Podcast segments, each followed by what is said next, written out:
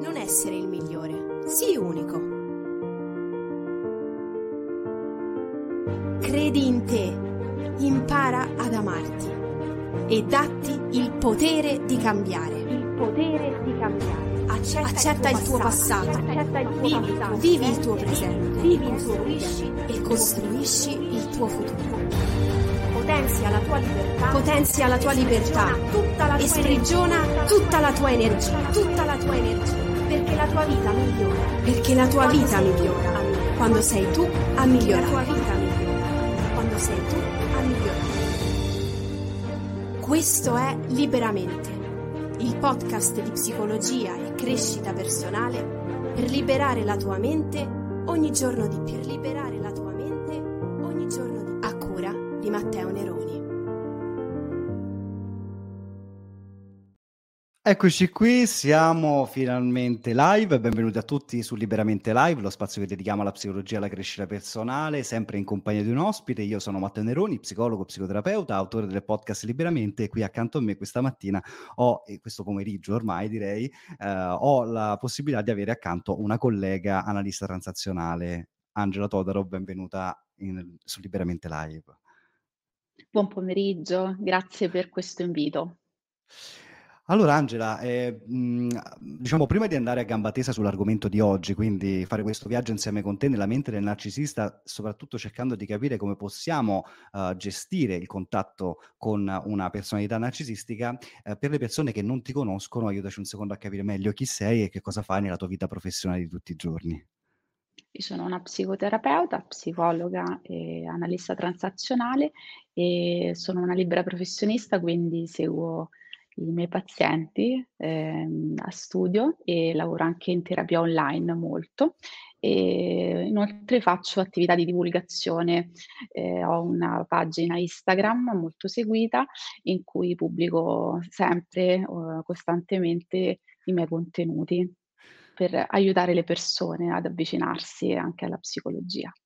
E molti dei tuoi contenuti, che ovviamente consiglio a tutti coloro che stanno in ascolto di andare a- ad ascoltare, a fruire, perché sono sempre molto, oh, diciamo, legati alla tematica proprio della delle relazioni umane, in particolar modo delle relazioni che spesso e volentieri possiamo incontrare eh, sul nostro percorso, anche con personalità, eh, diciamo, con questa sfumatura particolare che è quella narcisistica. E proprio per fare un po' di pulizia, Anna, ehm, Angela, perdonami, niente, questo nome mi viene difficile, Angela.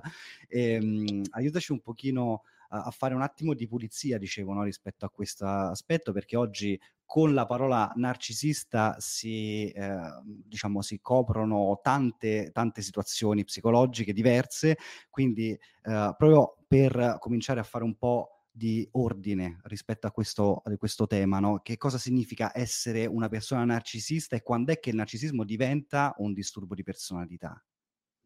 Certo, allora, eh, il disturbo narcisistico di personalità ha delle caratteristiche ben precise. Una importante che non può mancare è la mancanza di empatia, ossia l'incapacità di entrare in connessione emotiva con l'altro e quindi di mettersi nei panni dell'altro. Nella persona viene utilizzata come un oggetto da cui estrarre rifornimento. Mm. E poi la manipolazione, lo sfruttamento dell'altra persona, quindi per ottenere ciò che vuole, ehm, chi soffre di disturbo narcisistico di personalità è disposto ad utilizzare e calpestare chi ha davanti e quindi cerca di farlo sentire in colpa per non averlo accontentato, eh, altre volte rinfaccia favori, dice bugie, parla male del partner o lo minaccia. E quindi si nutre delle emozioni dell'altra persona, non importa che si tratti di amore, tristezza o rabbia, è come se il partner per lui fosse una pompa di benzina e quindi le sue emozioni il carburante di cui ha bisogno.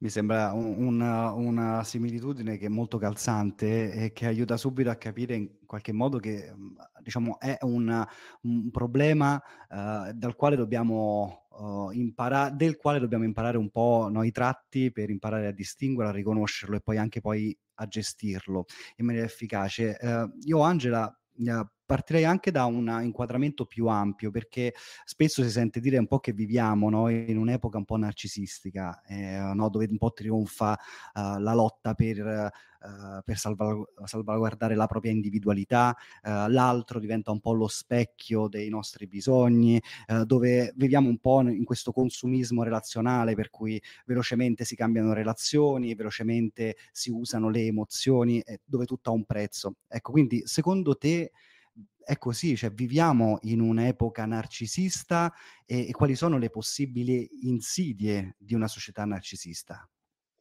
Ecco, io credo che dipende da che significato vogliamo dare appunto alla parola narcisista. Non credo che siamo in un'epoca narcisista seguendo il senso clinico del termine, ma lo siamo in virtù dell'uso colloquiale del termine.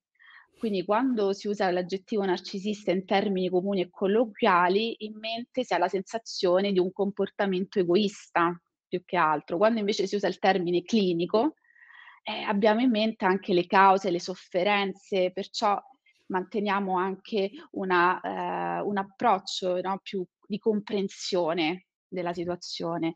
Quindi è importante a mio avviso distinguere il narcisismo appunto patologico, che è un disturbo di personalità, dal semplice egoismo e dall'egocentrismo, che comunque sono presenti in diversa misura in ognuno di noi.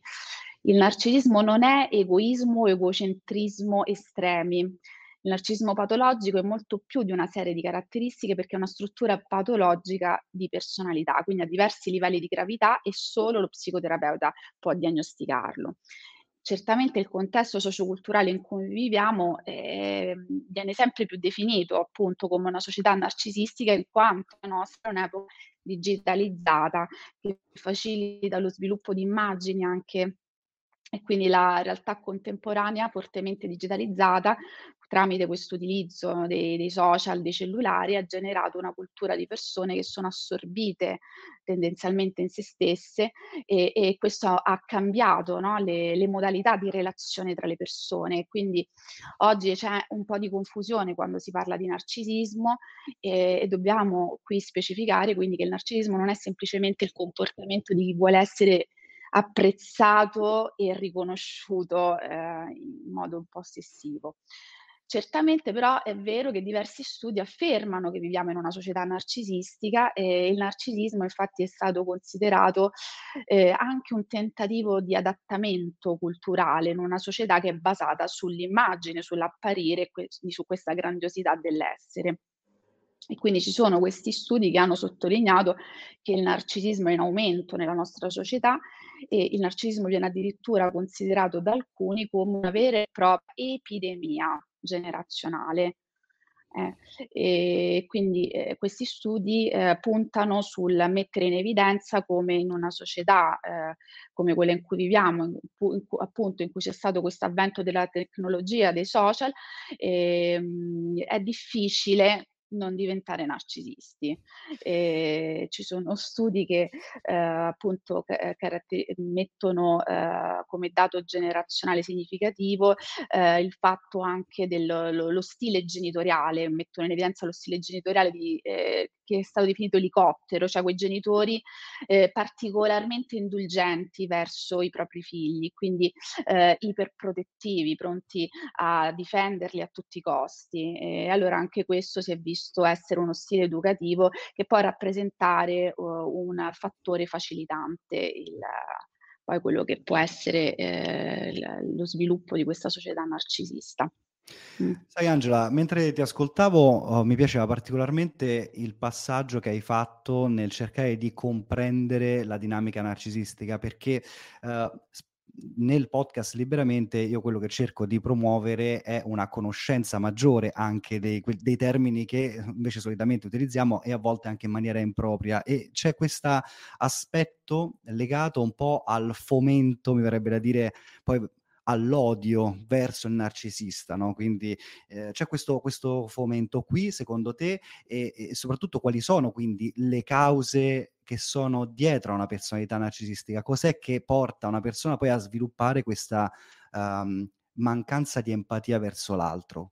Uh, aiutaci un pochino ad avere un occhio meno legato insomma al fomento, all'odio verso il narcisista, ma invece un, un, un, occhio un pochino più critico e più capace di guardare oltre a quello che, che, che si vede in, in, prima battuta.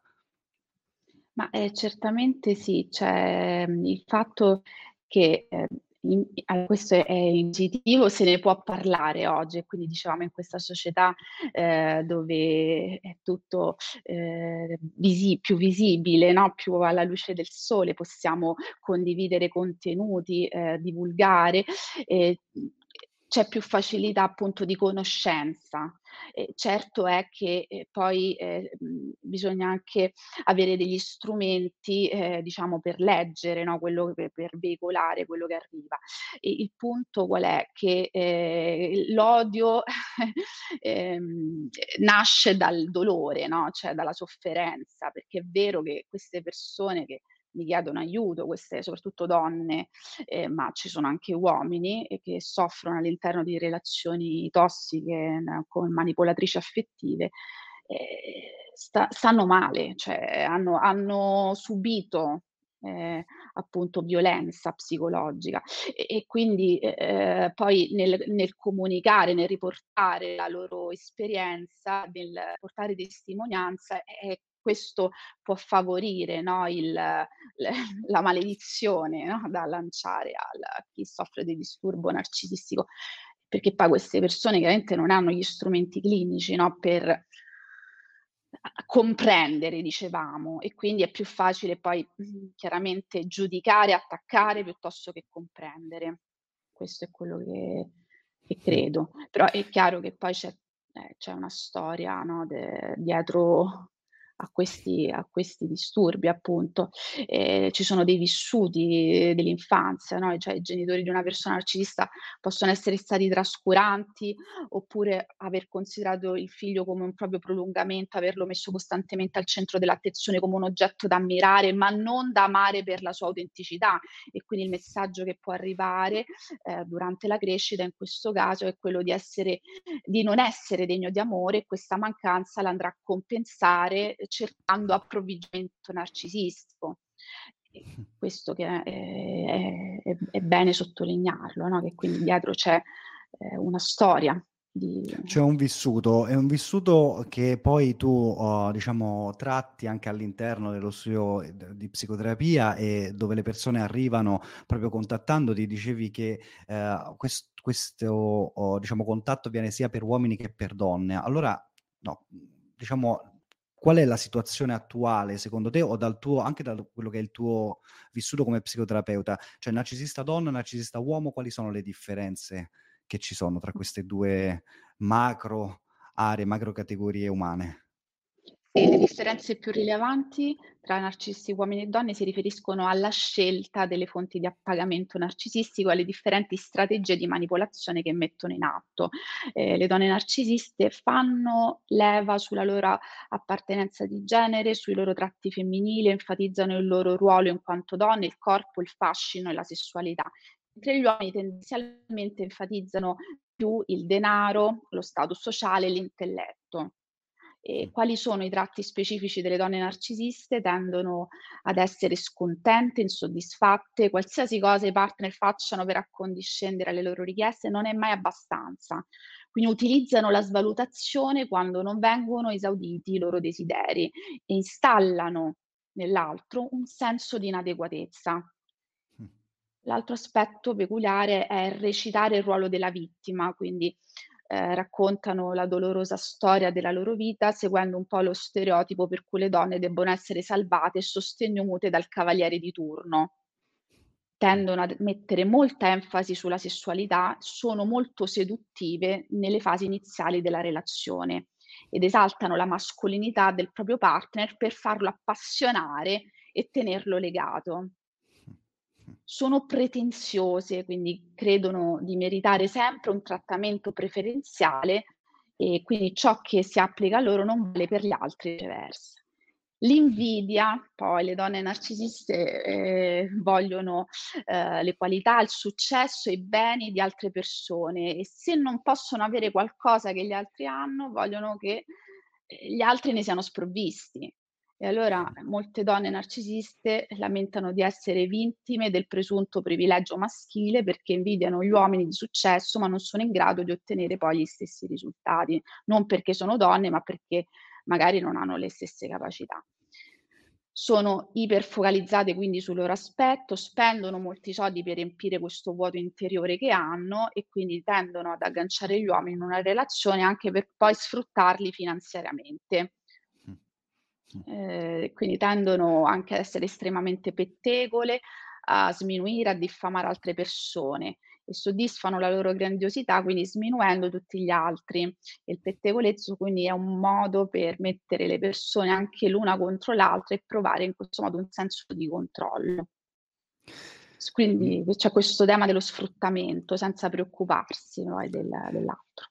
È molto interessante quello che dici perché c'è uh, proprio un identikit uh, molto preciso che esce fuori e secondo me un po' va uh, a equilibrare quello che è uno stereotipo di genere, forse potremmo dire, per cui il narcisista è prettamente maschile, un po' alla Leonardo DiCaprio in Wall of, Three, of Wall Street, dove no, c'è questa esaltazione del, del, maschio, e invece è importante capire anche rispetto a quello che ci stai dicendo come in realtà oggi è molto più, più equilibrata questa, questa, dinamica narcisistica tra i vari due generi e hai citato uh, diciamo le, mh, uh, le modalità, uh, le strategie, le tecniche di manipolazione che il narcisista mette in atto quando entra in relazione con l'altro. Allora ti volevo chiedere quali sono le fasi manipolative della storia di un narcisista con un narcisista. Sì, la prima fase è quella che si chiama dell'idealizzazione, che è questa fase del corteggiamento detta anche love bombing, in cui eh, si sforza di essere ciò che non è per conquistare l'altra persona, la fa sentire speciale, la mette su un piedistallo, si adatta completamente ai suoi bisogni e ai suoi desideri, le dice cose tipo sei la mia anima gemella, non ho mai amato nessuno come amo te. E quindi in un primo momento eh, la vittima è attirata seduttivamente con l'inganno e la falsa tenerezza, quindi viene messa al centro delle attenzioni e fatta sentire una principessa, eh, oppure la salvatrice eh, della triste storia di vita di questo individuo perverso. Nella fase successiva invece viene gettata nel pozzo della svalutazione subdola e di questa violenza psicologica che si manifesta eh, via via andando avanti e quindi il narcisista finge di essere l'uomo, oppure abbiamo detto la donna dei sogni, per ottenere dei vantaggi, come la sensazione di essere amato, il potere o lo status sociale. Ogni tanto mostra la sua vera natura attraverso, per esempio, un'aspra critica, un'aggressività ingiustificata, che sono, cominciano a essere quei campanelli d'allarme che però la vittima tende a giustificare. Arriviamo poi a una fase che è definita svalutazione, quindi quando ha ottenuto quello che vuole, narcisista improvvisamente perde interesse. Quindi la sua vera natura esce allo scoperto, i maltrattamenti si fanno più frequenti e li intervalla con momenti in cui torna però ad essere dolce e affascinante come nei primi tempi. E allora la vittima che fa? Cerca di allinearsi il più possibile a quelle che sono le sue volontà, però non è mai abbastanza e quindi il narcisista aumenta le sue pretese. Arriviamo poi alla terza fase che è quella dello scarto e quindi quando eh, non ci sono più le emozioni dei primi tempi abbandona il partner che lascia solitamente per un'altra vittima che almeno momentaneamente riesce a dargli quello che cerca. E allora può alternare momenti, no, eh, può, uh, questi allontanamenti momentanei con anche dei tentativi di ricattura. In questa fase la vittima si domanda cosa ho sbagliato? Mm.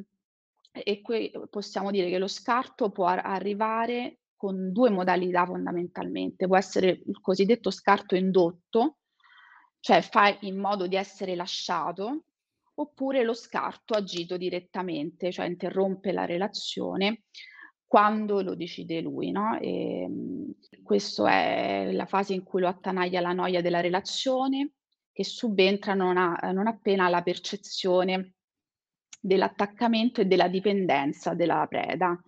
e quando l'altro inizia a rivendicare il diritto a veder rispettare le sue esigenze emotive e aspettative di vita. È estremamente interessante anche la, l'accuratezza con la quale descrivi tutti questi aspetti e mh, mm, proprio perché credo, Angela, che attraverso l'accuratezza anche di questi dettagli che tu ci stai raccontando possiamo imparare a riconoscere quelli che sono i campanelli di allarme anche eh, quando ci troviamo davanti magari a una persona con questo particolare eh, taglio di personalità. E proprio su questo volevo continuare a battere il chiodo, no, Angela, insieme con te. Cioè, quali sono i campanelli eh, inequivocabili di allarme eh, che possiamo tenere presente per capire se davanti a noi c'è un narcisista oppure no?